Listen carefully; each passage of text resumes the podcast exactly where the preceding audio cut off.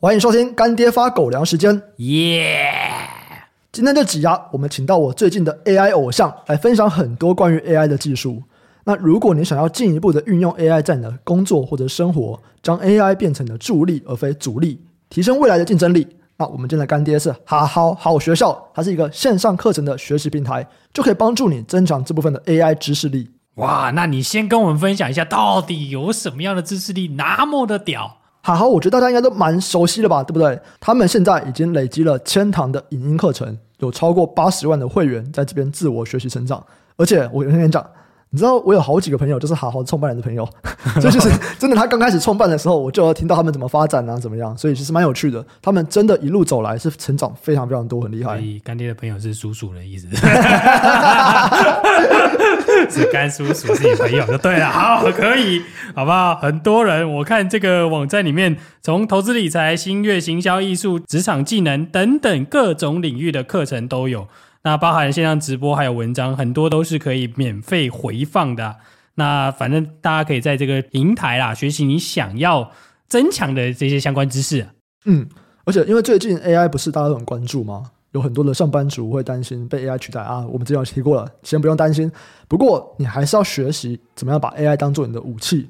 所以好好在这部分呢、啊，他也看到这个趋势，他致力在 AI 领域上开立更多 AI 相关的影音还有直播内容。让每个学习者都有机会去学习，创造更多的人生选择。嗯，所以最近干爹一定是推出了新的 AI 咏唱课程。这个模仿咏唱真的是要好好的学习啊，包含 AI 绘图沟通术，教你如何用 AI 生成图片。那我想应该多数是学习咏唱的技巧。对，其实如果想要了解原理啊，他们还有另外一个课程叫做 AI 时代人人必学，用 ChatGPT 全面升级你的工作流程。啊，我先说，你知道这个的讲者，其实他也是金融业的大大哦。我们之前不是去新加坡金融科技吗？一个金融科技协会，就是他邀请我们去的。他本身就是一个研究 AI 很久，专门在做量化的人。那他开的这个课程啊，除了 AI 的理论基础之外，他有教你如何与 AI 协作的实务课程。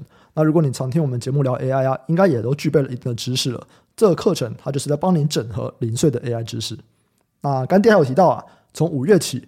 每周啊，他们都至少会有一档 AI 相关的免费直播，像是怎么样串联协作啊，怎么样绘图啊，或者是求职等等。哇，所以看来我们的干爹在魔法的领域应该是一个大魔导师的等级了，就是很投入啦。所以有兴趣的朋友啊，他们这次也提供了狗狗粉丝的专属优惠码 SD 二零二三，也可以点击资讯栏的链接去领取折扣券，单堂九二折，两堂八六折的优惠。那不止 AI 课程啊，包含说像投资理财等十三个全领域课程，全部都适用。哇，那么棒！最后再次感谢干爹给我们买狗粮吃，感谢干爹。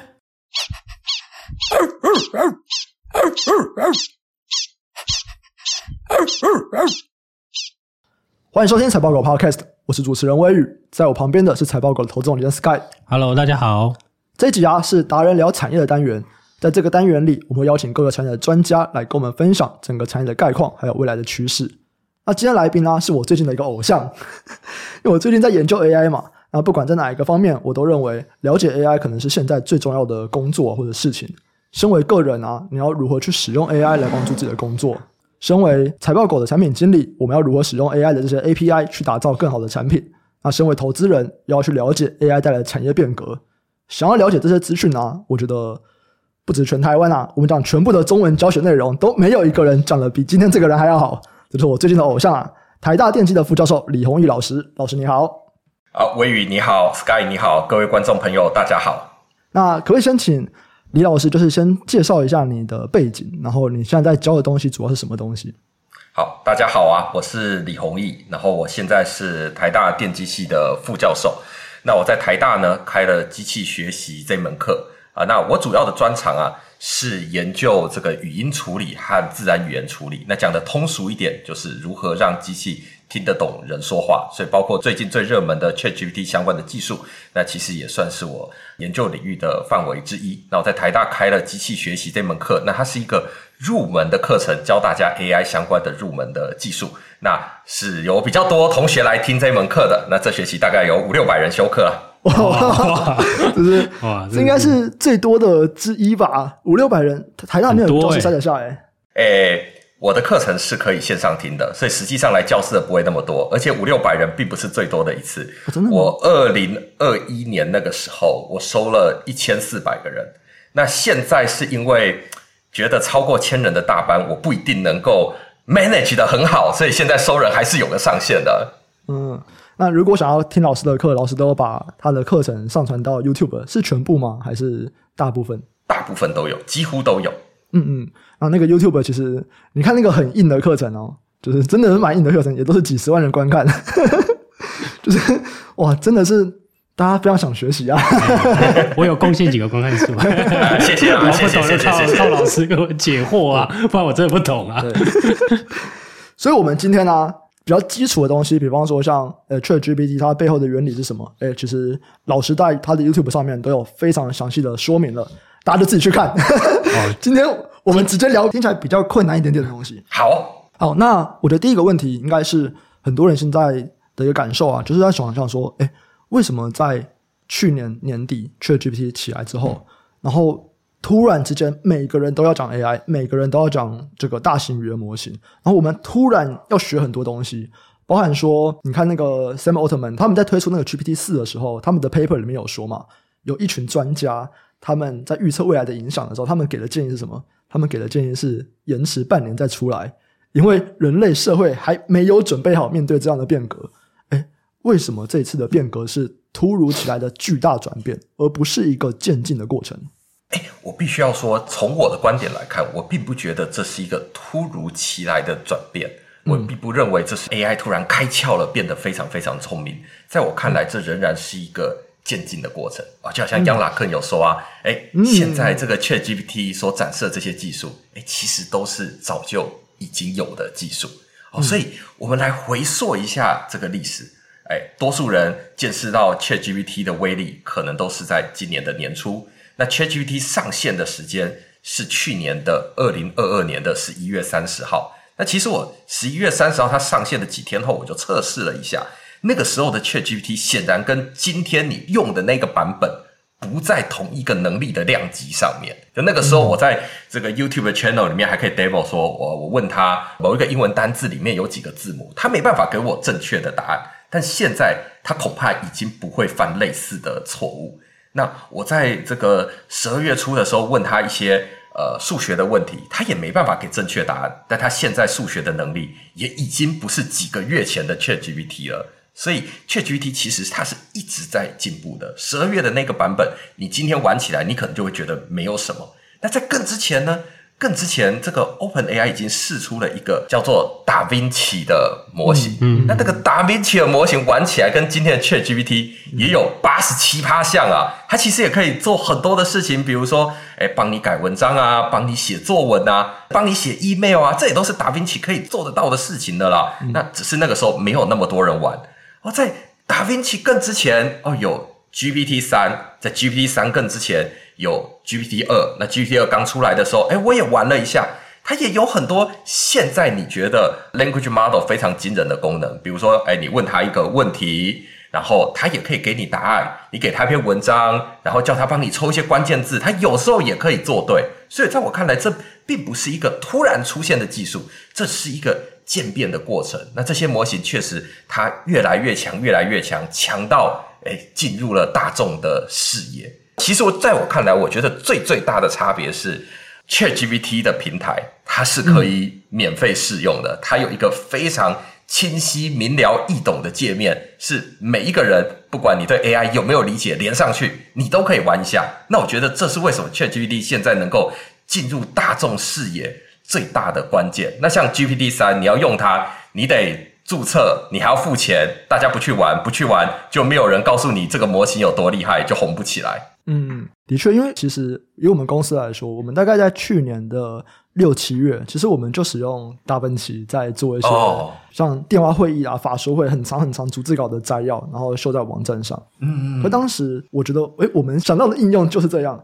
但是当 ChatGPT 出来以后，也，开始很多人关注它，然后去研究说它可以怎么应用。有很多的应用其实是可能在二零二二年初的时候就能够有的，但是大家是等到 ChatGPT 爆红以后，认真去研究，然后才想到更多更多的应用机会。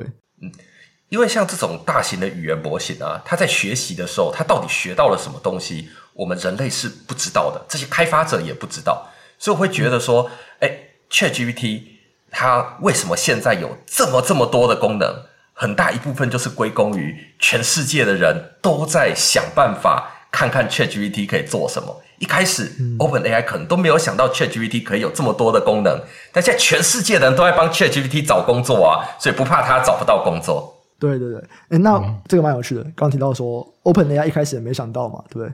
然后现在大家都在使用这个 ChatGPT，其实很多家公司很紧张啊，Google 啊、Meta 都很紧张。那我想问一下，哎，老师你自己觉得哦，以技术的角度来讲，现在到底哪一间公司在语言模型这一块它是最强的？我认为从技术的角度来看，可能各个大公司并没有本质上的差异，就是语言模型里面用的这些技术都是学界业界已知的技术。但是为什么 OpenAI 看起来好像比其他公司再稍微领先一步呢？其实我会觉得最关键的差异来自于 OpenAI 面对这个大型语言模型的时候所采取的策略。就怎么说呢？OpenAI 啊，它其实并不希望这个大型的语言模型被试出。像 Google，它也曾经有过在二零一八年的时候大型的语言模型，但今天看起来并没有那么大型了。就 Google 它训练了这个 BERT 系列的模型，那 BERT 系列的模型是开源的，那全世界的人都可以载下来去做你自己的应用。所以从 Google 的角度来看，他根本不知道大家拿那些大型语言模型去做什么样的事情。但是 OpenAI 采取的策略是，当初他二零一九年试出 GPT Two 的时候，他就不想开源，他就不把最大的模型拿出来。但是各处的乡民跟网民、各学界很多人都干来干去了，大家一直抱怨，所以他最后迫于压力，他也试出了 GPT Two。但是到 GPT-3。它真的就不试出了，但它不试出有很多的理由啦，呃，比如说这个模型太大啦，反正试出你也跑不动啊，或者是为了防止世界被破坏，为了守护世界的和平，这个模型能力太大了，必须由 OpenAI 来统一管控，这个不能够给你们随便玩。然后所以它多了一个平台，它有一个平台是你要用它的语言模型，你得连上那个平台以后去用，所以它完全知道大家拿那个大型语言模型会做什么事情。所以我们每个人可以想象得到，大型语言模型应用都是有局限的。我们可能只想得到一两个应用，可是 OpenAI 它收集了全世界的人会用大型语言模型的方式，所以它相较于 Google，它更清楚你会怎么用这些大型语言模型。所以我会觉得这是 OpenAI 相较于其他公司今天看起来稍微领先一步的一个关键。哦，就是他们对最后的应用场景可能是更理解的。哎，这个应用场景的理解其实是非常重要的，因为如果我们看 OpenAI 过去所试出的论文，在试出 ChatGPT 之前，他们有一篇文章叫 Instruct GPT。那 Instruct GPT 的这个模型啊，里面的技术啊，跟 ChatGPT 应该是有八十七八项了。那在 Instruct GPT 里面，他们就提到一个非常关键的技术，他们说他们把他们的模型。跟 Google 的大型的 language model 来比较一下，然后呢，他们的模型有人类的老师提供资料去做微调，Google 的模型也有人类老师提供资料去做微调，但 Instruct GPT 比 Google 当时的模型叫做 Flan 还要强上一大截，他们拿去做使用者评测的时候强上一大截，为什么呢？那在论文里面就提到说，因为他们有使用到 customer 的资料。在他们的资料里面有很多是 customer 的提问，那 customer 的提问有什么重要的地方呢？如果是一般我们在训练语言模型，你就算是要把它微调，让它解某一些任务的时候，那些 researcher 偷定出来的那些问题啊，提出来的那些问题，往往都很无聊。通常都是那种问答的问题，比如说，哎，世界上最高的山是哪一座啊？答案是喜马拉雅山。那正常人在用这个语言模型的时候，你通常不会问这种问题，你通常不是拿这种语言模型来问这么简单的问题。嗯、那 OpenAI 发现说，哎，通常一般人在用这些语言模型的时候，你通常会问更开放性的问题，比如说，给我激发工作热忱的五个方法，或给我十个跟 ChatGPT 有关的笑话，这是一般人会问的问题。那知道一般人会问什么，然后让你的模型根据一般人的喜好、一般人会觉得重要的应用去调整，我觉得这个其实是 OpenAI 成功的关键，而这是其他大公司目前都还没有的。哦，哎，其实我觉得这是一个很有趣的想法，因为如果在知道 OpenAI 他们的背景，就是执行长 Sam Altman，Sam Altman 上份工作什么？是 Y Combinator 的 CEO，创投啊。对，其实 Y Combinator 他们跟其他创投最不一样的就是 Talk to Users。哦，对，他们是叫他们的公司每个礼拜都要去跟每一个使用者，就尽可能的跟使用者多的访谈。你一定要了解使用者到底在用你的产品做什么，他们喜欢什么，他们是怎么用。那我觉得刚刚老师讲这个东西就很像是他们透过了某一些技术，所以他们更了解使用者在干嘛。没错，没错。嗯，好，那现在啊，已经到了 GPT 四了。GPT 四那个 paper 里面也看到，他有去考了各种不同的测验，应该可以很肯定的说，他可以考进全台湾所有的大学。台大电机系是考不上的，可是好像台大应该是没问题的。那他已经到这个程度了，甚至我们在最近有看到越来越多的初步的研究或者是尝试，他们想要去把这种语言模型当做是一个指挥的中枢吗？然后像 Auto GPT 啊，或者是微软的 Jarvis。他们就是想要说，哎，你机器来判断要做什么工作，你去列个任务列表，然后你去把这个任务交给不同的 AI 再去执行，这很可怕哎！就是你觉得 GPT 四已经到这个程度了。未来大型语言模型它还能够进步多少？还是也许我们已经就像某种程度上面就跟 CV 视觉的 AI 一样，视觉 AI 感觉已经 Computer Vision 对对 Computer Vision 它到了一个程度，我觉得它很像已经有点点高原期。哦，真的吗？你这样讲做 CV 的人恐怕不会同意啊。等下打电话给干掉怎么办？呃，好了，你看到 Midjourney 这个东西很像还是在深层上面起来，可是我觉得在辨识这边看起来最近没有看到非常。我本来讲这个我是很有信心的，可是最近那个 Meta 又出了那个 Separate。因为我之前看很多人都是在提这个东西，他就是说这个资料集本身就有隐私的问题。嗯嗯，对，因为有那个人脸，就某一些地方可以做的很好的，这种资料集这样。啊，反正就是我想知道说，我们如果在语言模型的 AI 上面。未来还能够进步多少？或者我们就讲接下来的三年好了，三年它还会进步多少？还是可能现在就是一个高原期？好，诶，我想分两个面向来谈。所以在短期之内，确实我同意说，自然语言处理进入了某一个高原期，因为对多数的团队来说，除了最大的团队，除了大公司以外，多数的研究团队都没有能力自己训练那么大的模型。所以，多数的研究接下来都会围绕着这些已有的大型语言模型展开。比如说，研究怎么真正发挥 ChatGPT 的力量。比如说，你每次问完问题说个谢谢啊，它会不会变得比较强？这类的研究，这类研究到时候你就会看到满坑满谷。我可以把它称之为大型语言模型心理学。然后，我们就来了解一下。等等，我们来了解一下大型语言模型在想什么。然后怎么样才能够发挥它真正的力量？比如说，就有人发现说，如果你每次开头跟他讲说你是一个聪明的模型，这样他其实会做的比较差。这样子，不要说他是聪明。对，有一篇文章说，开头不要说你是一个聪明的模型，他反而做的比较好。所以，像这种研究之后会很多，之后会有很多这类型的研究。可是，其实这个 GPT Four 它真的已经完美了吗？当你看在考试的成绩上，它似乎很强。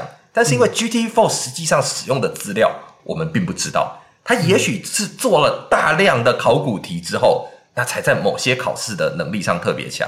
我举一个例子，其实你非常容易发现 GPT-4 还是有非常多的弱点。那我想要用这个 ChatGPT 呢来做一个餐厅的定位系统，好，那我就用 GPT-4 来做。那你要告诉他说，好，我现在呢输入这个餐厅的资讯，然后告诉他说现在每一天已经有多少定位，然后再告诉他说，呃，我们餐厅呢每天最多接受十个定位啊，如果超过十个定位的话，你就要说你没办法定位。这么一个简单的任务，但是某一天已经呃定位有九个人，然后有一个人说我要定位再加两个人，他不会拒绝你，他还是会帮你定位。所以我会觉得说他的数学能力，他解数学问题似乎很厉害。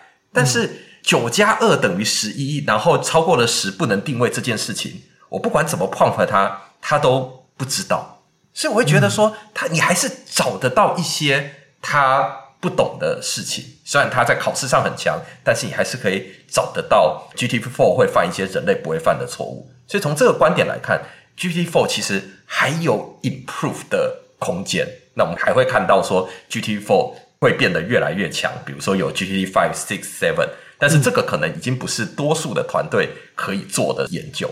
但是我还要讲，在另外再想的更长远一点，比如说我们考虑个五年、十年后，现在的 language model 它对于人类的语言还有什么不了解的地方？那我觉得它有一个面向是现在几乎还没有看到研究的，就是语音版的 ChatGPT。我所谓的语音版，并不是说啊、你说一句话，把它辨识成文字，把文字丢到 ChatGPT 里面，它给你一个答案，你在语音合成合出来。我指的不是这样。现在的。跟机器互动的模式都是一问一答，就像用一个对讲机一样。诶，你按钮按下去说你好你好，呃，放开，然后就不讲话了，然后你的声音就送出去了。那我们人跟人在对话的时候，我们用的是一个更自然的方式。当我在讲话的时候，刚才微语会不断说嗯嗯嗯，代表说你有听到了。那机器现在是做不到这件事情的。我们未来能不能够让我们跟 ChatGPT 互动的时候，就好像进入了一个 Google Meet 一样？你讲话的时候，ChatGPT 也会表示嗯，我在听，这样嗯，它不断说嗯。然后如果你讲了一个笑话，它也要笑一下。然后如果你停下来，他会判断说这个话题是讲完了吗？该我轮到我讲了吗？还是跟我对话的人只是想要喘口气，他还要再继续讲？这个是机器今天还做不到的事情。而我觉得这是另外一个。让机器更了解人类的语言，让机器更像人的一个面向。那我们也许在五年、十年后看到，在这个面向有突破。那这个就是下一个世代的 ChatGPT 会有的样子。哦天哪，这个有点太快了。这个我觉得真的让各种企业压力很大。对、欸，是不是他们语音的资料比较少？目前就是以这个他们 training 的这些东西来看。对啊，诶，如果是就语音的面向而言呢、啊，像 OpenAI 也有试出了一个 API 叫做 Whisper，Whisper Whisper 是用五十万个小时的有标注的语音讯号来训练的，所以 OpenAI 也有非常大量的语音的讯号，但他们做的就是语音辨识，把声音讯号转成文字。他们并没有试图去让机器做出更自然的互动，但是其实 Meta 最近有一个 paper，就是想办法让机器做出更自然的互动，从够多的人类的对话中，比如像这种 podcast 的对话啊，让机器去学习说人跟人是怎么互动的。然后他们的模型确实有做到说，哦，他在跟你讲话的时候，你停下来，哦，他就知道轮到他讲了，或者是在你停顿的时候，他就说嗯嗯嗯这样子。OK，了解。听起来感觉就是他没有去用对话的资料去 training，对，他可能就是一直在辨识这个语音在讲什么东西，对，所以他导致他没有这样的能力嘛，对不对？对对对对对。哦、但是这会是下一个世代的 ChatGPT 会有的功能，哦、这个资料量可能会更多。老师刚才有提到说，GPT Four 目前就有一些你可以看到的一些限制，比方说像刚刚他在面临 constraint 这个东西的时候，就算他有好的数学，但他很像不会去辨识 constraint。那这是好解的吗？还是其实它就是有一个技术的门槛要等着我们去突破？这个问题并没有那么容易解决。我认为 OpenAI 现在的策略就是大家不断的在玩这个模型，然后不断的取得 feedback，然后他取得这些使用者的回馈以后，他就可以拿这些资料在不断的精进他的模型。那这个是现在 OpenAI 很有可能在采取的策略。但是我会相信说，再过几年。应该还会有新的技术上的变革，因为现在这个机器啊，它学习的方式、它学习的效率跟人类都不在同一个量级上。你想想看，这个 GPT 三，它用了多少的训练资料？它用了三百个 billion 的 token 的训练资料。那三百个 billion 就是三千亿。那 token 大家可以想成就是像中文的一个字，就是一个 token。那如果是人类，要看三千亿个 token，那要怎样才能看到那么多呢？你要活一百岁，然后你活着的所有时间，每一秒你都要看一百个 token，你才有可能看到三千亿个 token。嗯，所以机器在学习的效率跟人类根本就不在同一个量级上。我们人类看过远比机器少的资料，当然今天 ChatGPT 很强啊，所以它可能哎，你说跟人类其实也不相上下，但是人类的训练的资料是远比 ChatGPT 少的。是远比 GPT 三少的。那今天未来机器要怎么做到这件事情，我还没有很好的想法。但是未来我们会看到新的突破。我会觉得今天我们看到的这些用大型语言模型来解说自然语言处理的任务，可能不是一个最终的答案。嗯嗯。我昨天我在成品看书啊，然后其实我看一看，我就有一点点烦，我就觉得说，为什么你为什么要看？是不是 AI 进步的那么快？然后现在你可以轻而易举的随便丢一本书给他，教他摘要，教他去产生一些激发你头脑的一些 Q&A。嗯 为什么我看书还是这么慢？就是你就觉得说，你就真的远远追不上，那你到底要怎么办？好，你现在知道了，赶快赶快上去 diss 他一下。像刚刚老师有提到说，像 GPT 三，它三用了几个 token，四用了几个 token，或者是它的那个参数的量到底是几个 billion？那我这边想先科普一个东西，就是参数的量跟资料量是等义的吗？还是其实说没有？我其实这么多的资料量，我也可以去生出更多的参数量。OK，哎，这个参数量跟资料量，它们是完全不同的两个概念哦。所以，当我们讲参数量的时候，我们指的是呃，我就用比较拟人化的讲法啊，参数量你就想成是这个模型的脑容量，代表它天生有多聪明啊。脑容量大，它就比较聪明；啊，脑容量小，就比较没那么聪明。然后，资料量是指他后天阅读了多少的文字。他看了多少的书，所以今天一个小模型在看很多书的情况下，可能会赢过一个大模型，它脑比较大、天资比较聪明、看比较少书的情况。嗯，好，所以我们现在已经要知道，在 train 一个模型会跟这两个东西有关，一个是资料量，一个是参数量。那其实还有一个东西就是训练方式。呃，对，因为我最近有看到像 Meta 他们有一篇论文嘛，他们就在说，哎，我们用了更好的训练方式，可以让我在比较小的参数量上面也能够有很好的表现。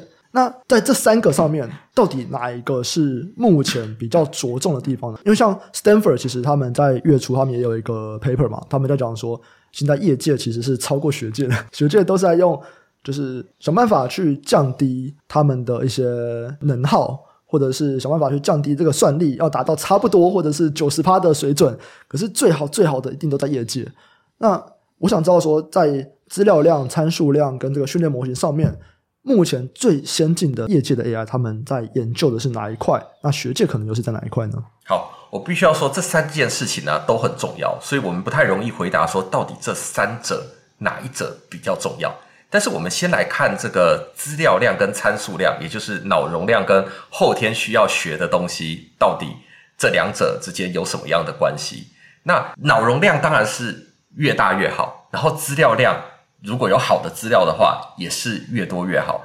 但是我们其实不能够让资料无限的增加，也不能够让参数量，也就是机器的脑无限的增大。为什么？因为我们有运算资源的上限，不是只有学界有运算资源的上限，业界也有运算资源的上限。所以在运算资源固定的前提之下，你能够做的就是在资料量跟参数量中间取得一个平衡。那至于这个平衡在哪里呢？这个 DeepMind 研究过了啊，他们有一篇文章是爆搜各种不同参数量跟资料量的组合，然后得到一个。他们觉得参数量跟资料量最好的比例的配方，然后根据那个配方，其实他们还得到一个有趣的结论，就是 GPT 三太大了。哦，就是说，在 GPT 三这么大的模型，它需要看更多的资料。那如果你的算力就是只有训练 GPT 三那么多的算力，你应该训练一个比较小的模型，让它看更多的资料。所以那个。DeepMind 呢，就试出了一个新的模型，叫做 Chinchilla，然后他们是比 GPT 三还要小的，只有 GPT 三的大约三分之一啊，它是七十个 billion 的参数，哎，然后就跟其他模型比一比，跟之前比较大模型比一比，发现说 Chinchilla 其实比较好的，因为 Chinchilla 看了更多的资料，相较于那些大模型。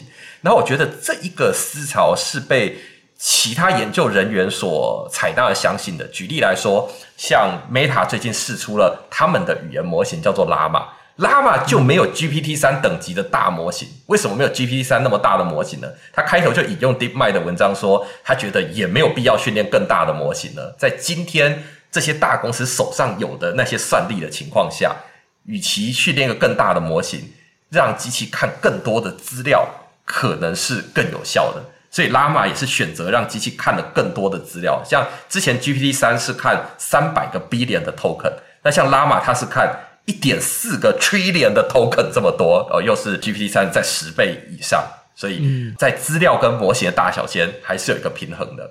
但是你刚才又讲到说，那训练的方式呢？训练的方式就是完全另外一个面向，你可以在固定的这个运算资源的情况下，改变训练的方式，得到更好的结果。但是今天如果看这些训练的演算法，目前还没有看到非常决定性的差异。就今天的演算法都是大同小异，都是叫机器去做文字接龙。不过，虽然都是叫机器去做文字接龙，你怎么取得资料？其实也会有蛮大的影响的，像你刚才讲到 Stanford，Stanford 也有自己的一个类似 ChatGPT 的语言模型，叫做 Alpaca。那 Alpaca 那个东西是怎么训练出来的呢？他们就是以 ChatGPT 作为老师来训练他们的模型，就是你要先产生一堆问题去问 ChatGPT，但是你自己也不知道要问什么问题嘛，所以他们的做法就是先想几个问题的 template。然后呢，叫 ChatGPT 产生更多类似的问题，然后再把这些问题拿去问 ChatGPT，得到 ChatGPT 的答案。那他们其实没收集很多问题哦，他们只收集了大概五万个问题跟他的答案而已，就这么少。然后呢，他们拿这一些资料再去。教他们的模型，再去教 Alpaca，但 Alpaca 还是有 pre-train 的啊，它的那个基底是用 Llama 的 7B 的那个模型。刚才讲 Meta 释出了 Llama 系列，它是用 Llama 系列的 7B 的模型，再加上用 ChatGPT 当老师，想办法去模仿 ChatGPT 的能力。那他们发现说，诶，其实不用太多的资料，就可以让模型讲话非常像是他的老师。哦，真的有趣，因为我刚刚就是正想要请教这个问题，就是老师提到的刚刚那个论文，应该是去年四月那个 DeepMind 的那个论文嘛？哎，是是是，就是有提到那个 Optimal Large LLM 的 training 要几个那个，对不对？对，我是是是，刚好看到网络上有人分享啊，那我们就觉得这种很好奇，就是说。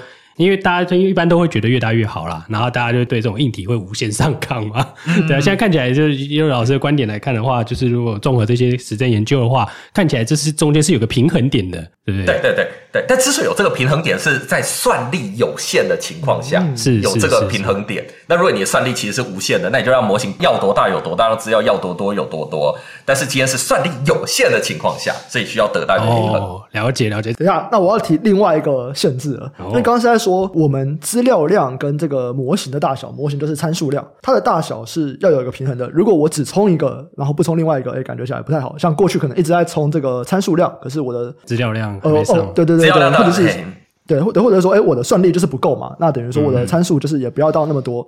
好，那我们都可以知道说，未来的硬体 GPU 什么的，一定就是越来越便宜，或者是说相同的价格，就是性能越来越好。有没有可能到一天是？哎，我的资料量反而是瓶颈，因为我最近在 Twitter 上面看到蛮多人在分享一篇论文。这个论文它是在先讲说，我们在劝这个模型啊，我高品质的文字会比低品质的文字好，或者是你低品质的文字你加再多，到最后它的边际效益就是递减，然后到最后甚至是零这样子。嗯、你塞再多的 PET 的留言都没有用，这就是低品质的文字，嗯、酸民文字没有用。哎，所以对，然后。文章他就说，现在我们这些公司，他们所拿进的这个资料，他们就是拿的越来越快嘛。大概到二零二六年，就会把我们人类所有的高品质文字全部拿完了。嗯嗯嗯，那就等于说，哎，我知道量就瓶颈了吗。那我的参数量语言模型再大也没有用了，我就停滞在那边了吗？哎、嗯，我觉得下一步就是要开发全新的演算法。嗯，就是因为现在的这些资料量已经多到超越人类在学习的时候需要的资料量了。可是人类是可以做的跟机器一样好的啊，那机器有没有办法用人类看过的资料就得到差不多的结果？所以我会觉得说，下一个阶段的研究，就今天我们看到的研究成果，其实就是疯狂的叠资源、巨大模型、巨大资料，然后看看谁手上的算力比较多啊，谁做出来就比较好。但是就像你说的，有一天我们终将达到。比如说资料的瓶颈，那这个时候就是思考新的演算法的时候了。有没有更有效的方法让机器在更短的时间内就学会人类的语言？我觉得这是一个有趣的问题，因为一旦往这条路走，大家现在疯狂看好 GPU 的这个想法，是不是就不太一样了呢？啊、因为以后。可能大家就对 GPU 就没有那么急迫性吗？对啊，因为过去大家算法就很有趣嘛，就是我们简单这样说好了，就军备竞赛啦。我有越多的 GPU，越多的算力，我理论上我的模型越强啊，对，我可以开发越大的模型嘛，对啊。那现在有两个限制嘛，一个是看起来如果往这个方向走的话，就是往新演算法方向走，哎，那这个又是瞬间就消失了。对啊，因为他们都是把 GPU 的这个需求都是外插的嘛。可是也许我们未来我们是在开发新的演算法，我们对 GPU 的要求已经没有到这么这么高了。那其实你知道外插推估就是有错的。对，我会觉得说，如果在未来我们要继续走这些相关的研究啊，就假设有人要哎办一个。公平的评比来评比全世界的 large language model 它的 performance，我会觉得它训练的时候需要的运算量也应该是评比的基准之一。就好像说我们在打拳击的时候，哦、应该有重量、量级、量级分开。量级对，要要分量级，就要分你的运算资源的量级，然后用一样运算资源量级的模型放在一起比。那我觉得这样的好处就是可以促使大家去思考。有没有新的做法？因为现在我觉得，哎，我们做研究的人都变得懒惰了。现在只要比谁最先买到最多的 GPU，谁就可以做出比较好的结果。现在基本上不怎么思考要新的演算法，现在都是。叠资源这样子，那像你刚才说，再这样下去是会有个瓶颈的。所以未来我觉得，如果要促进这个技术的发展啊，以后如果要评比语言模型，应该要把算力考虑进去。嗯，好，以前可以 show me the money，对不对？现在就是说，现在这个其实是核心的技术在于供应链管理。嗯，真的，谁跟厂商比较好，谁可以拿到赞助比较多片的 GPU，谁就赢了，对不对？哎，我比较好奇是说，哎，当像那个二零一二年，或者是说两千年。在这个时候啊，因为我看有一些就是教科书啦，对对，但我我不知道我这个资讯到底正不正确，请教老师一下。就是说，像 AI 这样像这种运算的这种东西，是不是当初是发明了，或者是说有人找到了这样的演算法，应用在 GPU 上面，所以才让它有这种长足的发展？不然我看这样的类型的研究其实很早就开始了嘛，一九六零年、五零年应该就有人有类似相关这种。就是所谓的深度学习的这种类似的这种研究，但看起来就是比较大长足的发展，看起来是两千年之后就有看有特殊的运算的方式，平行运算的方式啊这些的，是不是因为这样跟硬体也有关系啊？发明了这样的一个东西，然后硬体也有相应的这个配合，所以才让我们整个的这种算力啊就起飞了，然后进而带动了这样 AI 的这样的发展。其实呃，我很大一部分同意说算力的增加。是今天 AI 做得越来越好的一个关键，因为如果我们今天回头来看这个 ChatGPT 用的语言模型，跟过去的语言模型有没有本质上的差异？可能非常的少。如果我们来看看说，哎，ChatGPT 它用的 Network 的架构叫 Transformer，Transformer 是二零一七年就已经提出来的。好，如果我们再不看 Network 的架构，光看用类神经网络来做语言模型这个概念。这是二零零三年就有的，所以这都不是全新的东西。那想要使用一个语言模型就做很多很多的事情，这个也是一直都有的概念。但是，一直要到有够多的运算资源可以堆出像 GPT 三、ChatGPT 这样大模型的时候，这个梦想才算是真的被实践出来。所以，我会认为，确实算力的提升。是今天 deep learning 可以做得好的一个关键啊，这是一个关键。但其实也有其他的关键啊。举例来说，就技术上，虽然同样是 deep learning，它本质上的演算法没有什么差别，但是还是有很多比较小的改进啊。比如说最佳化的方法有一点不同啊，network 的架构有一些不同啊，神经元的 activation function 有一点不同啊，这些都是有一些差别的。而且我会觉得还有一个我觉得蛮关键的差别，是一般文献不会讲到的。我觉得是人类的信心不一样了，我必须说真的。什么意思呢？就是举例来说，哎，这个训练这个 deep network 啊，也不能够算是全新的概念。我是学生的时候就跟一个学弟说，哎，我们来训练这个 deep 的 network，因为那个时候呢，我们都只用一层的 network。那我就说，我们能不能够叠个三层看看会怎么样呢？那时候就叠了三层。结果也没比较差，但也没有比较好。但是训练要一周，谁都不想做第二次这样，然后这个 project 不了了之。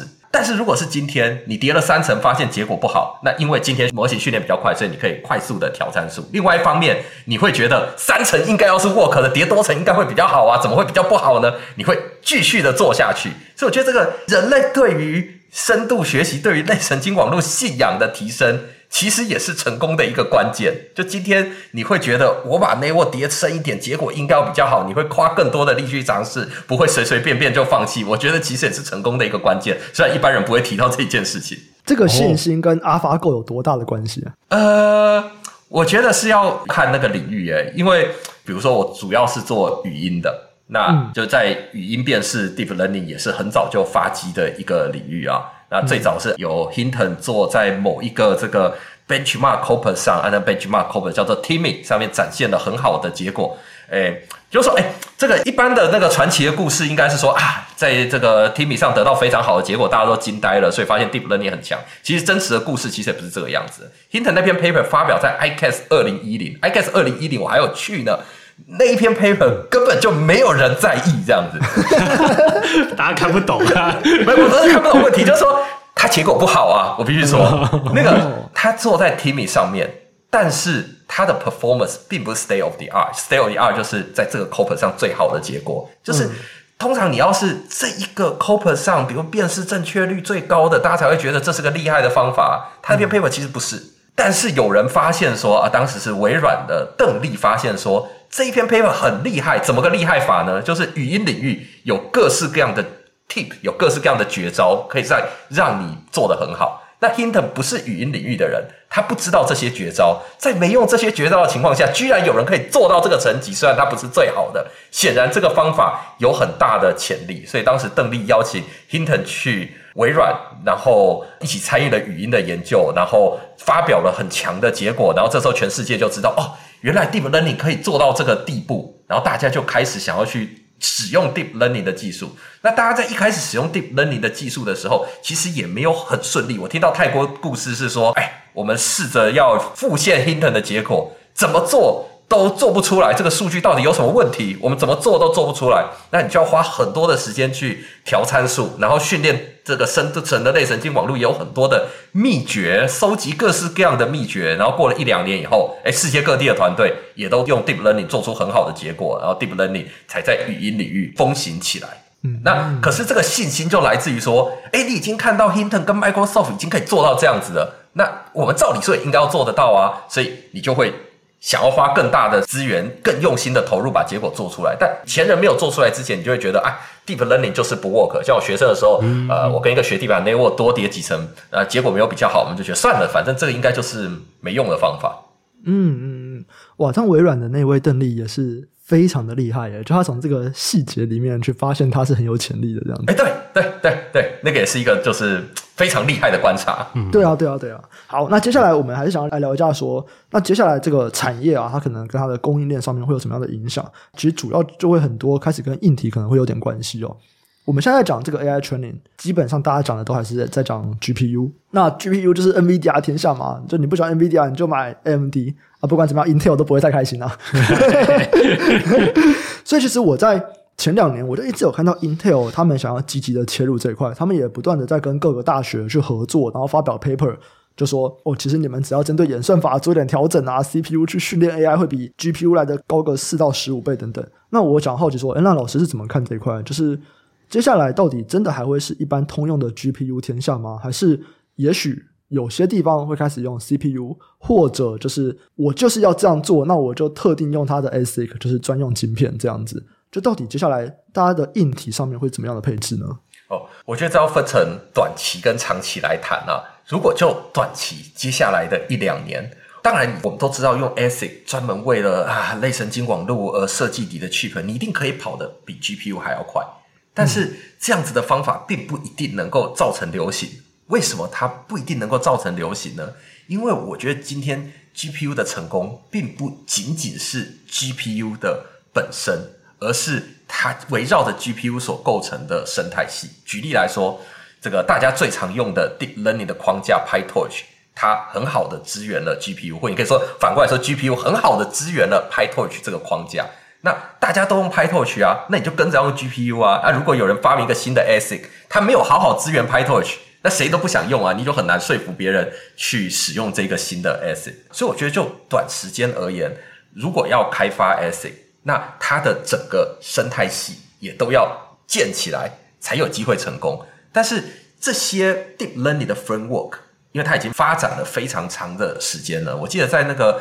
二零一五、二零一六年的时候，Deep Learning 的 Framework 有一个比较动荡的时候啊。那个时候呢，每周有人统计过，什么每三周就出一个新的 Deep Learning Framework。那时候是一个 Deep Learning Framework 的战国时代。不过现在这个时间点已经过去了，现在大家用的 Framework 都比较单一，要么用 TensorFlow，要么用 PyTorch。那出一个新的 Framework，可能接受度就没有那么高。比如说，Google 出了一个新的 Framework 叫 JAX。然后他想要取代 PyTorch 的地位，那就没有那么容易，因为你很少听到有人用 JAX，你也很难说服别人用 JAX，没有那么大的诱因去尝试一个新的 Deep Learning 的 Framework，所以我会觉得说，就短时间内，我们可能很难看到某某一个 ASIC 非常的通用，除非它支援一个非常方便的 Deep Learning 的 Framework，而那个 Framework 大家都想用，觉得它比 PyTorch 还要好很多。但是就长时间而言，我又相信说 GPU 不会是最终的 solution，因为我们想想看，今天这些模型的大小，这个 GPT 三很大啊，这个一千多、一千七百亿个参数啊。但我们再想想人脑，人脑的神经元的数目也差不多是一千亿个，所以你可以说啊，这个人脑的神经元数目跟 GPT 三的参数量差不多。可是再从另外一方面角度来想，这个。神经元跟参数量比较不能够类比，就参数量比较像是人脑中神经元跟神经元之间的连接。那如果我们今天看人脑的神经元间的连接的话，它是神经元的数目的在一千倍，而今天没有任何 deep learning 的模型可以跑到这么大。我看过最大的模型就是几个 T 的参数。那跟人脑的这个神经元间的连接仍然不在同个量级上，但这个比较是非常的粗糙啦，因为毕竟人脑跟这个类神经网络它也不是用同一种方式运作的啊，所以说这个类神经网络的这个参数就对应到脑神神经元间的连接，这个比喻可能也有点粗糙了。但是人脑有非常强大的运算的能力，它可能是比今天这些类神经网络都还要强的，但是人脑吃的运算资源远比今天的 GPT 三等等。还要再更少，所以显然用 GPU 来跑这些模型不是一个最终的 solution。我们需要一个新的 solution，只是短时间内可能没有看到非常强的东西可以真正取代 GPU。嗯嗯嗯，了解。所以最有可能提出来的人是谁呢？老实说，我现在还没有办法告诉你，但是我会觉得说，最有可能提出来的人啊，他不会是只 focus 在硬体的厂商。他一定是能够把硬体跟它下游的应用通通都串起来的人，嗯，就说他有一个 ASIC，TPU 也可以算是一种新的这个运算的方式啊。好，他不能只有那个 ASIC，他要有能力写自己的 framework，不管他是找别人合作还是自己厂商就有这个能力也好，他写一个 framework，然后呢，他要说服大家来用这个 framework 啊，所以他要在这些 framework 上做一个非常强的 demo，比如他训练了一个。超越 GPT-4 的模型，跟大家说，你看我这个 framework 就可以做这些啊！大家觉得太棒了啊，就都去用它的 framework，那它那个 ASIC 才卖得出去。嗯嗯，听起来 Google、Apple、微软、Meta 都有点机会。对，但是我觉得要改变人的使用习惯，其实也还没有那么容易。就好像 Google 就是大力推 JAX，但 JAX 还没有看到取代 PyTorch 的趋势。嗯，了解。那再来就是一些关于。我们未来在使用 AI 的这个 cost，就各种的成本啊，嗯、因为我们知道，像现在其实最主要、最主要的花费其实是用在 training。那当你 train 完一个 model，像 GPT three 或者 GPT four 以后，大家在使用这些东西，它的 cost 就相对来说便宜非常非常多。那老师知道说，以现在来看，这边的这个比重大概是多少吗？因为像我们刚刚提到的，如果未来假设真的这样一个高原期或怎么样？那大家可能不会再去冲算力来去增加这个我模型的能力，就是这个能力就交给那些大公司自己想办法去处理了。然后大家其实就是，哎，我就单纯的使用 GPT Four，我就是一直去接 GPT-4 的 API，或者是我拿这个 Llama，我做点 fine tune，然后我去那边弄，那我也不 training，反正我就是只使用，我只做用，我不用 train。那其实那个时候会不会我们所需要的这个成本？不管讲电或者是讲算力，都会少非常非常多。哎，我觉得会，就是现在你要使用 AI 的技术，或者你 build 一个 AI 的 application，它的成本变得异常的低。尤其是对个人而言，你要 build 一个 AI 的 application，直接 call ChatGPT 就好了，然后你只要下合适的 prompt，嗯，你就可以让 ChatGPT 做你想要做的事情。所以这个是就个人而言。那我觉得今天在 inference 上。这个不只是 inference 啊，就是说你已经有一个现成的模型在那边，你要花多少额外的算力去 build 你的 application，其实取决于你的应用。就个人而言，假设你没有什么特别有隐私问题的资料的话，你直接 call ChatGPT 一定是最省成本的啊。但是对有一些公司来说，啊、呃，比如说台积电一定不想要它的机密外泄，政府部门也不方便把政府的机密公文放到网络上给 OpenAI 看。然后 OpenAI 现在每天都在收集大家的资料啊，全世界的秘密都被他看光了。那对于很多公司或者是政府来说，他不一定能够接受用线上的这个模型。那所以怎么办？他们可能还是需要自己的模型，但需要自己的模型 build 的成本。大概有多高呢？就取决于你多愿意投入这一项 application。那成本最低的，就像是那个 Alpaca 做的事情。一个 pretrain 好的模型就在那边了，我们就用 Llama 就好，你也不要自己 pretrain 了。然后呢，你有一些自己的资料，拿自己的资料去微调这个模型，这是一般我觉得中小企业甚至个人都有办法做得到的事情。然后 Llama 其实它有计算一下它的 cost 啊，我忘记它的详细的数字，好像是说如果你用 AWS 可能只要五百美金，那这个是一般人可能都付得起的一个价格，你就可以 fine tune 出你的模型。但是假设你的应用是更加特别的，那你可能就要自己做 pretrain。举例来说，Llama 中文其实不好，它的训练资料里面没有太多中文。那假设你的应用是一定要这个模型非常会讲中文，那你可能还是要自己再 pretrain 一下。那这个概念叫 continuous pretrain，就是 Meta 已经帮你 pretrain 到一个地步，那你也没有必要从头再 train 了。现在已经有这么多现成的模型，从头一无所有开始 pretrain 也没什么道理。但是你要做 continual pretrain，也许多给他看一些中文，或者是说，假设你今天公司内部你用的程式语言是一种非常特别的程式语言，是 Llama 没有看过的程式语言，那你可能也需要把这些程式语言喂给 Llama 再做 pretrain。所以取决于你的应用，你也有可能需要自己做 continuous pretrain 这件事。那要做 continual pretrain，那这个成本可能就会非常的高。但成本到底有多高，其实就取决于。你想要你的模型在 continue pretrain 的时候看多少的 data，因为你需要的算力就跟你要看的 data 其实成正比的。嗯嗯，诶，那老师有办法知道说，比方说类似像 ChatGPT，它 pretrain 跟 inference 这边的成本的比吗？诶，我必须老实说不知道，因为从二零二零年 OpenAI 试出 GPT 三以后，接下来他们做的事情就都是秘密了，所以我们甚至不知道说 ChatGPT 用的模型。是 GPT 三 fine tune 来的吗？大家都说是 GPT 三点五嘛，对不对？嗯、是 GPT 三点五 fine tune 来的。对。但是真的是这样吗？它是一个跟 GPT 三三点五一样大的模型吗？它是一个一百七十多 B 的模型吗？其实那个 ChatGPT 现在它使用收的费用其实是比 GPT 三还要便宜的。对啊。会不会它其实是一个比较小的模型？嗯。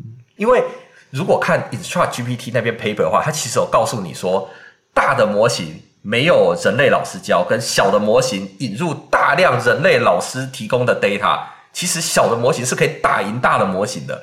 有没有可能我们现在用的 ChatGPT 只是一个比较小的模型？它只是比较多老师的资料交易，所以它可以赢过 GPT 三。然后现在 GPT four 搞不好就是 GPT 三加上同样老师的教学也说不定。但这都是猜测。从二零二零年以后就不知道 OpenAI 实际上是怎么做的了。嗯，那如果是 Llama 呢？哦。如果是 Llama 的话，它有好几个不同的版本，嗯、然后它最大的版本那个 pretraining 的量跟 DeepMind 的 Gopher 还有 Chinchilla 是一样的，总之都不是我们可以想的一个量级啦。但是如果是你拿它最小的模型，比如说七 B 的模型，你要自己 fine tune，如果根据 Alpaca 的这个 blog 的说法，应该是八张 A 一百。你就有办法自己 fine tune 它了。那所以这个是你在 AWS 上面有可能可以租到的运算资源。所以对个人而言，要 fine tune 这个模型是有机会可以做到的。然后 fine tune 完以后，七 B 那么大的模型，你可能没有那么容易把它跑起来。你需要比较好的 GPU 才能够把它跑起来。你所以一般人可能也没有那么容易把它跑起来。希望这样回答到你的问题啊！这样的话，想要追问的吗？这个是你最好奇的东西啊！哦，因为我最好奇，因为我就对那种产业上的应用很好奇啦。嗯、就是想说大家都在提，那其实也有蛮多钱投资在这个领域上面。因为我好奇是说，有蛮多商业上比较 vertical 的应用啊，因为它其实不会像 ChatGPT 或者 GPT 这个，就是大家去问他问题啊，就希望他回答，但他其实产业上应用可能就是啊。反正就是我可能是做一个什么东西，然后我就辨别出它长什么样子，然后我可能就跟我的机器讲说，你要再做一个同样的东西，类似这样的概念。我只是好奇说，这样的成本会很高吗？对啊。哦，所以你说，呃，你等于是要你的 language model 可以看图。对啊，就是有比较多的用途啦。我很好奇，是不是会未来会不会有这样的这个状况？就对了。哎，我会觉得这就是短时间内你未来会看到的趋势。哦，因为只让机器读文字当做输入，输出文字。现在你可以想成 GPT Four 就已经达到某一个高原了，所以其他人可能很难弯道超车。嗯、所以现在你会发现说，满坑满谷的想要弯道超车的方式就是做 multi-model，也就是 input 呢不能够只有文字。那要再加个影像，要再加个语音啊，输出也是要有各种不同的模态，要可以输出影像，要可以输出语音，所以你会发现说，接下来就会有满坑满谷的这一种多模态的版本的 ChatGPT 被提出来，这样，但它跟我刚才讲过的语音版本 ChatGPT 还是不太一样，就是我会相信下一个世代。要做一个完全不一样的 ChatGPT，它就不能是一问一答的模式，它要用更灵活的方式来跟人进行互动。那我现在看到的那些多模态的模型，基本上都还是一问一答的模式，就是你输入一张图片。大家可以决定要啊回你一段声音，回你一段文字，还是回你另外一张图片。那会有很多的研究在把一问一答的那种模式，但是扩展到输入不只是只有文字，还有其他模态的资料。所以这个是现在正在进行的东西。像 GPT-4，它其实也有号称有读图片的功能，只是那个功能并没有试出给大家玩而已。哦，有看他 demo 画一个什么网站的图叫他弄嘛？对，对，，demo 的时候有了，demo 有这个功能。啊，我不是我不确定是它是那个人工智慧还是工人智慧了。文心一言也说他们有啊，对啊，文心一言都知道大家准备好了，我们要好好的为国争光，对不对？好，了解了解。因为我我很好奇是说，因为你这个资料的量的这个读取啊，因为其实我在猜啦，这我不确定。就是看起来这个，如果是假设是多模态的资料，或者是就是说资料越多越好嘛。先如果现在大家还存在这个算力是一个算是军备竞赛的时代来看好了，那这其实是说，那如果我以一个要模型发展的人来看。我能够抓到更多的资料是最好的，越多的资料越好嘛。那我能存越多的资料越好，是对。所以我自己在想的是说，哎，那其实就是对硬体来说啊，你就是存越多的资料越好，就是存 越来越多的硬碟好像越好诶。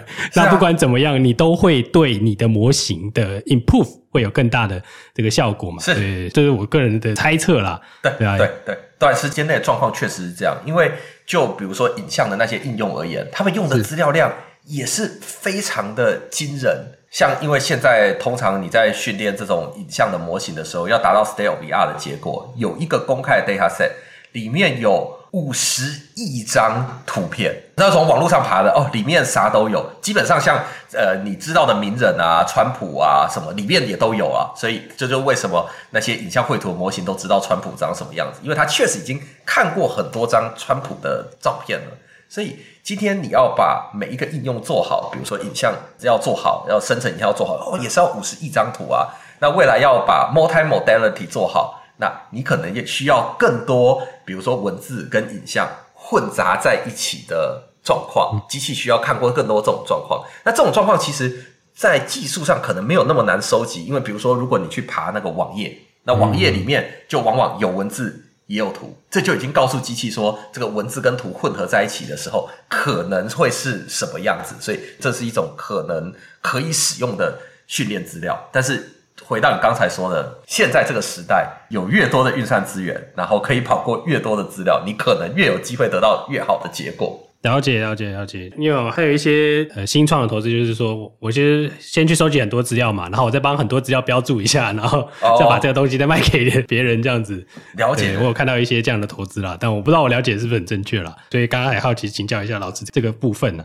哎，那我要先讲一下，像现在这种大型语言模型 ChatGPT 啊，他们在训练的时候其实是分成两个阶段的。第一个阶段是靠着没有标注的资料来学习的。那没有标注的资料，在网络上你真的就是要多少有多少。那像我们刚才讲的什么很大资料量，什么三百个 billion token，一点四个 trillion 的 token，哎，指的都是这种没有标注的资料。那至于标注的资料呢？其实标注的资料也非常的关键，因为在 Instruct GPT 那篇 paper 里面，他们用的标注的资料其实很少，大概就是数万笔而已。那他们用数万笔的标注资料就可以。得到这种画龙点睛的效果，就可以等于让模型一瞬间突然就开窍了，然后就能力变得很强。所以这种类型的标注的资料，尤其是如果你的标注资料跟你的应用非常有关的话，跟你的应用非常接近的话，那这种标注的资料也会是非常珍贵的哦，了解。所以我会觉得说，就一个数据标注公司而言，也许它真正需要提供的是这一种高品质的，跟现在要处理的应用直接相关的标注资料。那像这种资料就会非常的珍贵。了解了解。诶，可是以标注来说，像我们其实也有在圈一些东西，那我们的标注就直接让 ChatGPT 帮我们标注。对，这就是现在另外一个面向。嗯、只要如果 ChatGPT 能帮你标注的话，诶、嗯，今天大家就用 ChatGPT 标注。像我刚才讲的 Alpaca。它等于就是拿 ChatGPT 来标注啊，它先有问题，那问题的答案是 ChatGPT 生成，它连问题都是 ChatGPT 帮他想的。对，所以今天如果是就一个 general 的应用，就是假设你有某一个应用是 ChatGPT 已经可以做得够好的，嗯，就用 ChatGPT 来帮你标注，就以 ChatGPT 为师。那什么时候你要自己标注呢？假设你想要在某一个应用上单点比 ChatGPT 好，就假设你有这样子想得到这样子的应用的话，那你可能就需要自己标注的资料。嗯嗯。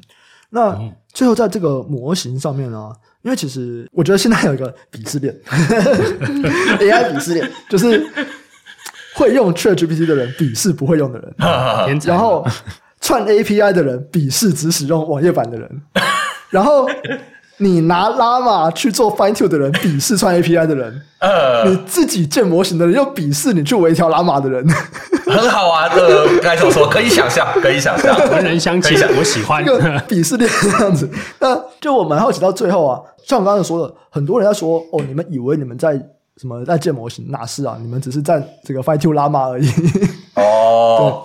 那这种未来比重高吗？然后再来就是说，像现在其实在这个 AI 里面，还有一个蛮重要的一个平台叫做 Hugging Face 嘛。嗯，就大家都会把自己的模型丢到 Hugging Face。嗯，那 Hugging Face 就很多开源的，比方说像 Google 他们的那个 Flame UL2，他们也有丢到 Hugging Face。嗯、然后 Hugging Face 他们就说：“哦，其实未来的这个东西都会是 Open Source 这样。”是的，大家就是到我们的平台上面去看，你要下载还是你要去打 API 都可以。就我蛮好奇，老师觉得未来到底这个东西会是一个封闭的，像 Open AI 或者像某种程度 Google 的 PaLM 也还没有开源嘛？那到底未来会是一个封闭的这样子？就是那几家巨头，我们只使用他们的 API，我们也没有模型，我们就是打 API。还是会像 Hugging Face 说的，就是它会是开源的，然后会有很多人下载模型，加在自己的 server，或者是就是使用 Hugging Face 上面开源的这些模型的 API。我觉得两者会同时存在。嗯，举例，这些这些大型语言模型啊，就好像是作业系统一样。那作业系统里面有 Windows，嗯，但也有 Linux，所以以后就是会有这个都是在使用 Open AI 的模型的那一群人，好像 Windows 的使用者。然后有一群人呢，他们就是用 open source 的，比如说 Boon 或未来更进阶的版本，就像是 Linux 的使用者一样，这样。嗯，他们之间搞不好也会有形成一个鄙视链这样子。老师觉得哪一边会比较大？这个就不好说。你可以看看，说今天用 Windows 的人比较多，还是用 Linux 的人比较多？你会发现说，好，好，你可。可能多数人还是会想要用一个比较现成的东西吧，因为这就取决于你的需求啦。就是对多数人来说，假设你只是要做一个应用，就今天真正的目标是要把你的应用做出来嘛。那如果有一个现成的平台就在那里，那你可能就用那个现成的平台，连算力别人都帮你 host 了。但是假设你有自己特殊的需求，你就是不能够使用那个线上的平台，那你可能会选择使用自己的模型，然后从 Hugging Face 那边 download 一个模型下来进行 fine tune。那我觉得未来就是会有这两种不同的路线。嗯嗯，这让我想到，我前几天也看到一个 OpenAI，我不太确定是他们的技术长还是 Sam Altman 讲的，他说。OpenAI 比较开放，我觉得蛮有趣的。就每个人对开放都有不同的定义啊，这样子。没错，因为没错。Google 他们在开放这个 Flame UL2 的模型的时候，他们的那个主要的负责人，他推特上面就有说，就是我们才是真正开放的公司。你看，我们把我们 pre-train 完的模型都丢上来了，诶，听起来这样很合理嘛？对，你就整个 code 全部丢上来，嗯，你感觉很开放。嗯可是，就 OpenAI 的那个人说，我们才是比较开放的。为什么？哦，为什么？他的论点是什么呢？我不知道他的论点是什么。对，我们从一开始就非常积极的提供各种 API 给大家用。哦，就我们真的是让更多的开发者能够使用，而不是就是丢个模型。那很多公司的工程师根本就没有办法去就他连部署模型都不会嘛，因为这就是不同领域的工程师。嗯，所以今天我是积极的开发各种好用的 API 让你们使用，所以我们才是真的在接触更多人的那些公司。哦，了解了解。其实我可以了解这个观点，就是所谓的 open，其实有两个不同的面向。在我们资通讯领域，我们通常觉得所谓的 open 就是你要把程式码跟模型都试出来，这样才是 open。但是我了解你刚才说的意思，就是对一般大众而言，试出一个模型，大家根本就没有办法把模型架起来，你并没有用到它，所以，嗯，也许从这个角度来看还不够 open。建一个 API 大家都能用，是另外一个面向的 open。我可以了解你的意思，但我就没有额外的 comment。我可以理解啊，这个 一个 open 各自表述啊，两种 open，你这个很敏感哦。哦。那前几个礼拜啊，我在台科大也有一个，就是在分享我最近看的一些 AI 的东西这样子。然后底下有个观众他提了一个蛮有趣的问题，然后当时我是回答不太出来了，我当然就说没办法这样。我这边想要来听一下老师的回答，就是现在 AI 可以说是一个新一代的一个技术革命。那台湾在这次的变动中，我们有哪些环节可以扮演关键的角色吗？哦，我就突然这个倒抽一口气，这样子，这个问题非常的困难。我的当时说法就是，除了台积电，其他不要想。老师觉得呢，在哪一个环节？因为我觉得某种程度上面，就台湾当然在这个半导体，我们从这个垂直的一间公司做完。到这个晶圆代工啊，这样的分割，哎，其实台湾有抓到这一波，就是台积电张忠谋先生有抓到这一波，IDM 到那个，对对对对，哦对，IDM 到这个晶圆代工 Foundry 这样，嗯，对。那我觉得在接下来有几波其实并没有很好的跟上，所以其实，在我们讲在软体或者是在很多的这种就线上化的地方啊，其实台湾很像比较没有扮演这么这么关键的角色，相较于台积电或者鸿海，他们在世界都扮演非常关键角色。那么在这次的 AI 转型，就是目前我觉得还没有定型嘛，因为大家都还在发展中，还没有一个定局。那台湾有没有在哪些领域有机会去扮演什么样的关键角色？哎，我必须要先说一下，我知道这个很多人会问这个问题，可能是因为看到了科技部有说有一个台版 ChatGPT 的计划，对不对？虽然我并不代表这个国科会的任何人，也不代表国科会，但我可以帮忙澄清一下，就是那个计划并不叫做。台版 ChatGPT 那个计划有一个正式的名称，叫做 TAIDE，这个 Trustworthy AI Dialogue Engine。那我觉得从国科会的角度来看，复现一个类似 ChatGPT 的东西，也不是我们现在该做的事，因为 ChatGPT 已经就在那边了，它就是一个商品。那我认为从政府的角度能够做的事情是说，有很多的。应用是不能够使用 ChatGPT 的，比如说政府的单位不能使用 ChatGPT。那台积电它可能本身也不适合用 ChatGPT。就大家都已经知道 ChatGPT 这么厉害，但是不是每个人都可以享有它带来的便利。那如果有一个政府主导的 project，那这个政府主导的 project 它可以保证说现在用的资料是没有问题的，没有特别的 bias 或没有特别的 taxi，没有特别有人放了奇怪的有害的资料在里面。然后这个模型。是可以，比如说公开授权给台湾的企业用的，那每个企业可以自己载了那个 model，可能自己到自己的 local 端去做事情，或者甚至是大家相信政府 maintain 这个平台的能力，它的资料相较于给 Open AI 看到，给政府看到比较好一点。那大家愿意相信政府 maintain 的这个 service 的话，那我觉得政府有要。自建一个大型语言模型的服务，不管是提供给某些特别的企业用，还是让这些企业把这个模型载下来自己用，我觉得其实都是乐观其成，对台湾本身也有帮助。但我知道从另外一个面向而言，有人会问说，那就技术层面呢？有没有什么技术层面是可以超越 OpenAI，然后弯道超车的？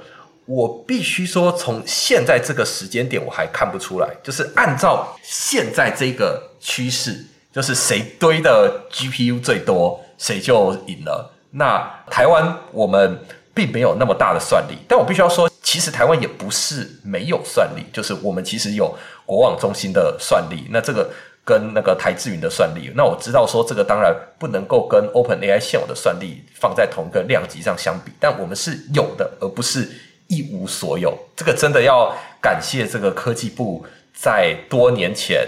那个建置了国网中心，买了那一系列的 GPU 的运算资源。如果当年没有买的话，现在真的就是什么都没有。这个真的还好，当年有买，真的大家可能会觉得现在看起来不太够。但是如果当年没买，现在就是一无所有。现在至少还有一些算力。但我知道说，凭着现在的算力，按照现有的做法，要真的超越 ChatGPT，可能是非常的困难。所以，也许一个能做的事情是，呃，专注在某一些应用上，然后对于不能使用 ChatGPT 的人，政府可以提供给他们，呃，让大家可以安心使用的服务，这是政府可以做的事。那另外一方面，我会觉得，假设真的要弯道超车的话，我这边有一个非常悲观的想法，这个呃，听众朋友听听就好，我讲的不一定是对的。我会觉得，呃，就文字输入、文字输出这一局而言。应该就结束了，这样子就是到达某一个高原，然后短时间内不是现有的学研机构可以去超越的。如果真的要再做什么事，想要做一个石破天惊的事情，那你就要想想看，下一代的 ChatGPT 到底应该长什么样子，就有什么是跟现在截然不同的。那我相信每个人都有不同的答案。那我刚才也讲了一个我自己的答案啦，就是我自己的答案就是语音版的 ChatGPT，它的沟通就像你在 Google Meet 跟另外一个人讲话一样。那这是我想象得到下一个世代的 ChatGPT。那大家可以想想看，你觉得现在 ChatGPT 还有什么不足的地方？下一个世代应该长什么样子？嗯，其实刚刚老师还有讲到一个东西，就是在讲说，接下来 GPU 显然并不是一个最佳解，长期来看并不是一个最佳解。嗯那如果今天有一个新的架构出来，它要去取代 GPU 的话，它还要提供一些 framework，对，没错，才有办法让一些开发人员他才有办法说，哎，我也想要来使用这个新的硬体、新的架构。嗯、其实让我想到，台湾政府在过去，他们对于新创或者对于各种各种的创业，他们一直在强调一个，台湾就是要软硬整合。哦，所以就台湾其实不太喜欢纯软体公司，因为他们一直觉得说硬体是台湾的优势，嗯、所以政府在各种补助就一定要软硬整合。Uh, 这个新的 framework 它既牵扯到硬体，它又有开发者的 framework，是不是也是一个软硬整合的东西？哎，我必须说听起来是，但是这个问题我真的就没有很好的答案了，不好意思。你可能会希望我说，嗯。有这些软硬整合的技术啊，那台湾未来也许可以在 ASIC 上弯道超车啊。那我这我真的就没有什么他们的，这个超过我的 knowledge 可以回答的问题。不好意思，希望是你讲台湾不可能。为什么？为什么我我为什么说台湾不可能？我们要多讲一些乐观的话。哦，这样可能会大。因为我当时的回答就是我觉得很难啊，就我觉得真的真的真的非常非常困难，尤其各国都在关注的一个题目，我觉得很难。对，但我觉得现在如果我们真的要做一个引领世界潮流的话，就要想一个没有人在做的，然后大家觉得做不到的事情。因为想想看，当年的 OpenAI，他们不是今天才做 ChatGPT 的。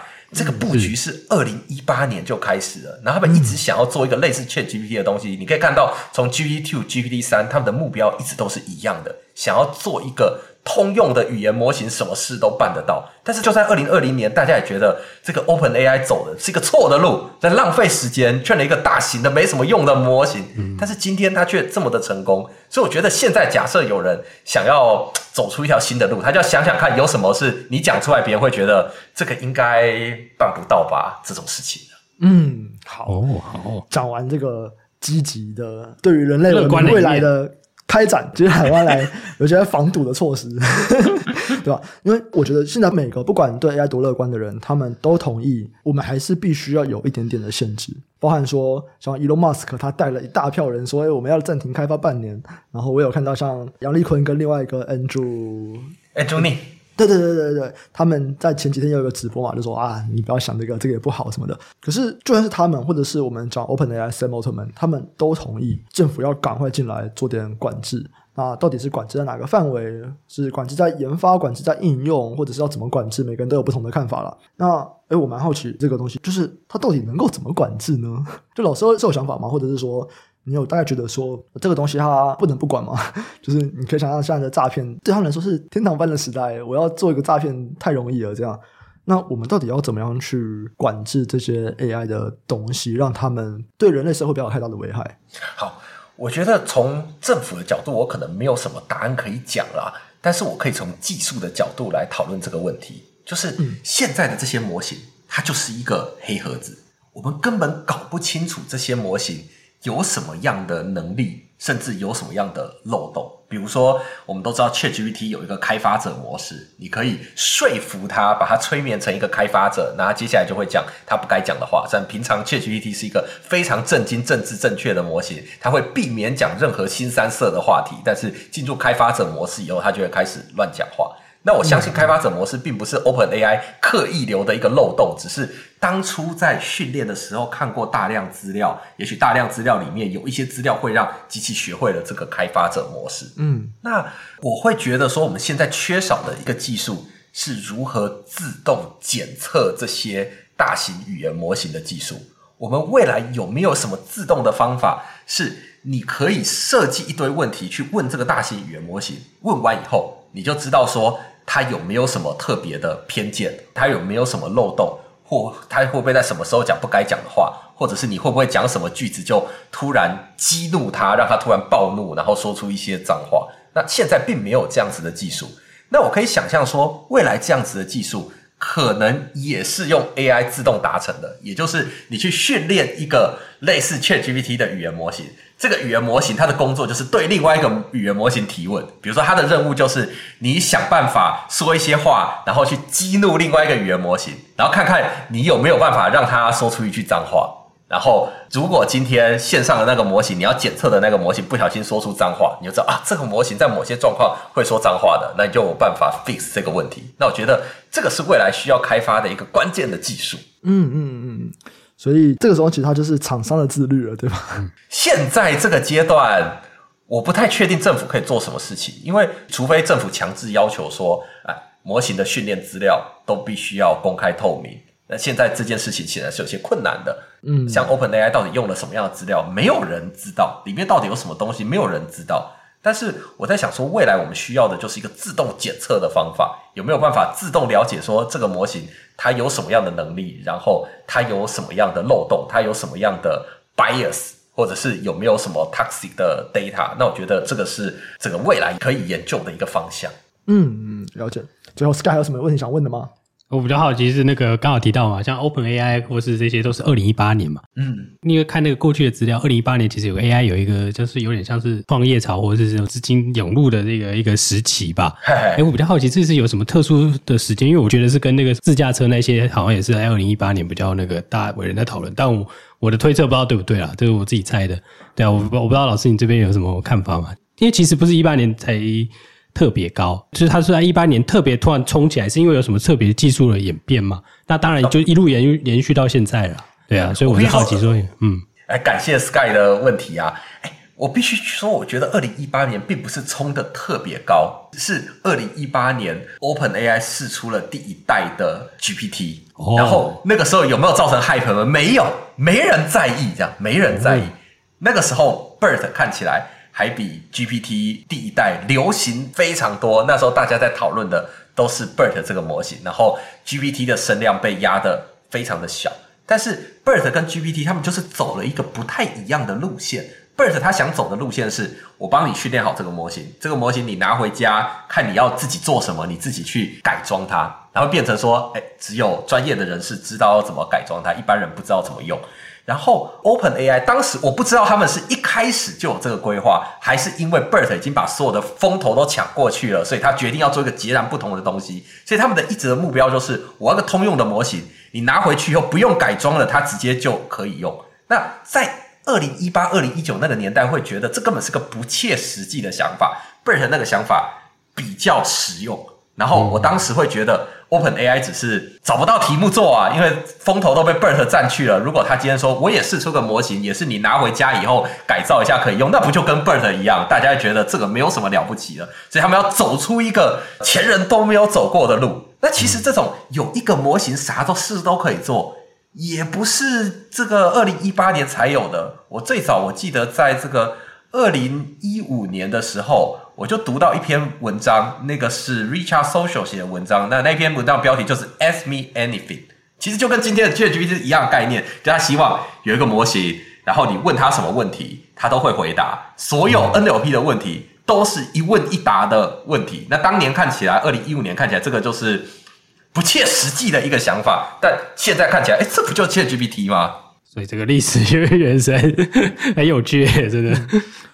刚刚老师还有提到一个，就是 Google 跟 OpenAI 走了一个不同的方向。其实最近 Facebook 不是有一张图吗？就他们把它分为 encoder 跟 decoder 那边，然后 OpenAI 好像都在走 decoder 的路线，然后 Google 就是走 encoder 路线。当然，他们现在有中间的啊，就他们的 PaLM 看起来是中间的这个东西。所以老师觉得，哎，现在看起来 OpenAI 很像城市比较强。真的是他们选对路吗？还是就这两种路之间有截然不同的差异吗？还是像一开始可能提的哦，其实都没什么差啦。哎，我先确定一下，因为我没有看过你说的那一张图。你指的意思是，嗯、就你指的那个 encoder 跟 decoder 是一个比喻，还是是真实的模型？应该是方法上面的差别。好，那我了解你的意思了。因为 Google 当初训练那个 BERT 啊，那个 BERT 是只有 encoder 没有 decoder 的，所以 BERT 给他一个句子，他可以读得懂。但他读得懂以后，没有办法给你一个回应。那个回应，你想要他讲一句话，你要自己加个外挂，他才能够讲话。那我觉得会这样训练，有一个很大的理由是，如果加了一个 decoder，那训练的成本会高很多。所以当年是先只训练一个 encoder 就好。那只训练 encoder 会比训练 decoder 还要快很多。然后，其实后来 Meta 也有一个版本是既有 encoder 也有 decoder 的，叫做 BART B A R T。嗯嗯。然后 OpenAI 一直训练一个只有 decoder 的模型。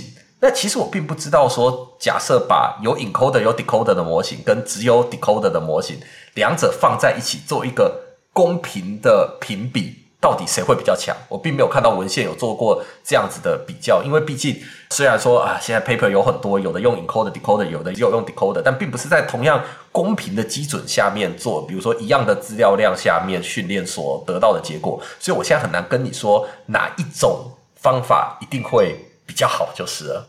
嗯嗯，也许就要真的还是看看这个 Google 他们 BART 要更新嘛，的背后的这个演算法要更新。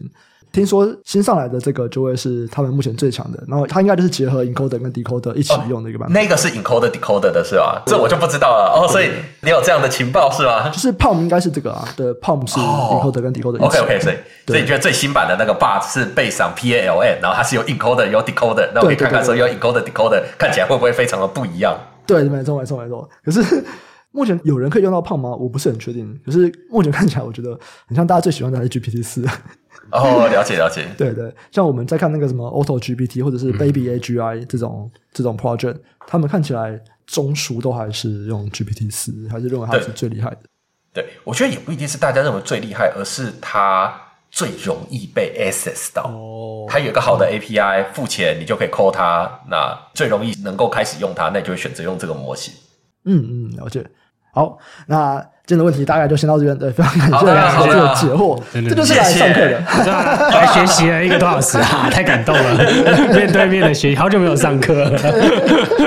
对，好，那真真的非常感谢老师的分享。那我也会把老师他就是关于一些 ChatGPT 的一些教学啊，还有 YouTube 都会放在这个资讯栏。所以如果想要重新来了解这个底层的原理到底是什么，哎，都可以去上这个 YouTube 看。我真的觉得这应该就是被。台湾引用过最多次的教学连接 就是这个，对对对，好，谢谢，非常感谢大家，我们今天就到这边，下集再见，拜拜，拜拜，拜拜。